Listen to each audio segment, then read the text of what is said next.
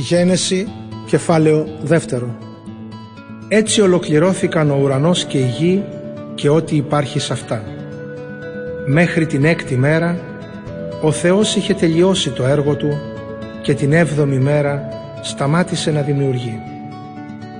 Την έβδομη ημέρα την ευλόγησε και την καθαγίασε γιατί αυτή την ημέρα ολοκλήρωσε τη δημιουργία Του και αναπαύθηκε.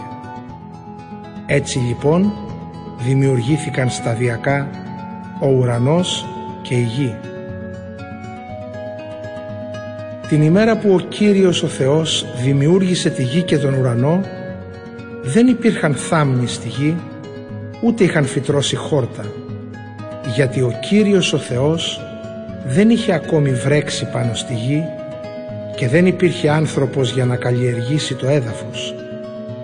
Από τη γη όμως ανέβλυζε νερό και πότιζε όλη την επιφάνεια του εδάφους. Τότε ο Κύριος ο Θεός έπλασε τον άνθρωπο από το χώμα της γης και φύσηξε μέσα στα ρουθούνια του πνοή ζωής. Έτσι έγινε ο άνθρωπος ζωντανό όν. Ύστερα ο Κύριος ο Θεός φύτεψε έναν κήπο στην Εδέμ προς την Ανατολή όπου έβαλε τον άνθρωπο που είχε πλάσει. Έκανε να βλαστήσουν από τη γη όλα τα είδη των δένδρων.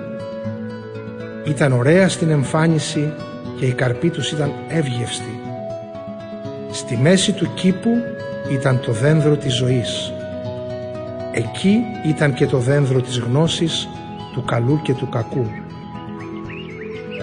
Από την Εδέμ πήγαζε ένα ποτάμι και πότιζε τον κήπο και από εκεί διαχωριζόταν σε τέσσερις παραποτάμους.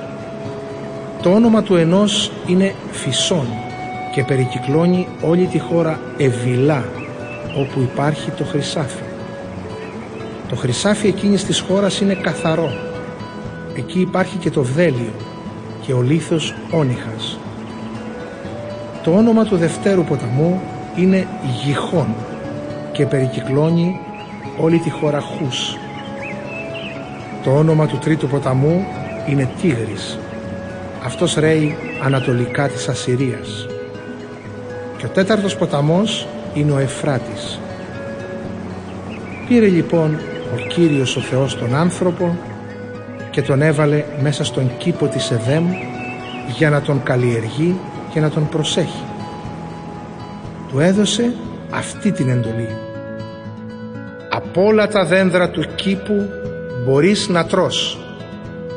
Από το δένδρο όμως της γνώσης του καλού και του κακού να μη φας. Γιατί την ίδια μέρα που θα φας από αυτό εξάπαντος θα πεθάνεις.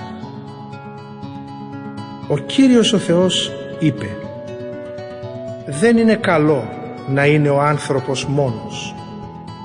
Θα του φτιάξω έναν σύντροφο όμοιον με αυτόν». Ο Κύριος έπλασε από το έδαφος όλα τα ζώα του αγρού και τα πτηνά του ουρανού και τα έφερε μπροστά στον άνθρωπο για να δει πώς θα τα ονομάσει. Και ό,τι όνομα έδινε ο άνθρωπος σε κάθε ζωντανή ύπαρξη, αυτό ήταν και το όνομά της. Έδωσε ονόματα σε όλα τα ζώα, στα πτηνά του ουρανού και στα άγρια θηρία. Για τον άνθρωπο όμως δεν βρέθηκε σύντροφος ομοιός του. Τότε ο Κύριος ο Θεός τον έριξε σε βαθύ ύπνο και αποκοιμήθηκε. Πήρε μία από τις πλευρές του και τη θέση της τη συμπλήρωσε με σάρκα. Μετά, από την πλευρά που πήρε από τον Αδάμ, σχημάτισε μια γυναίκα και την οδήγησε σε αυτόν. Τότε ο Αδάμ είπε αυτό επιτέλους είναι κόκαλο από τα κόκαλά μου και σάρκα από τη σάρκα μου. Γυναίκα αυτή θα λέγεται γιατί από τον άντρα πάρθηκε. Γι' αυτόν το λόγο θα εγκαταλείπει ο άντρας τον πατέρα του και τη μητέρα του και θα ενώνεται με τη γυναίκα του.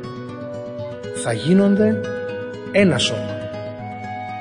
Ο Αδάμ και η γυναίκα του ήταν και οι δυο γυμνοί και δεν τρέπονταν.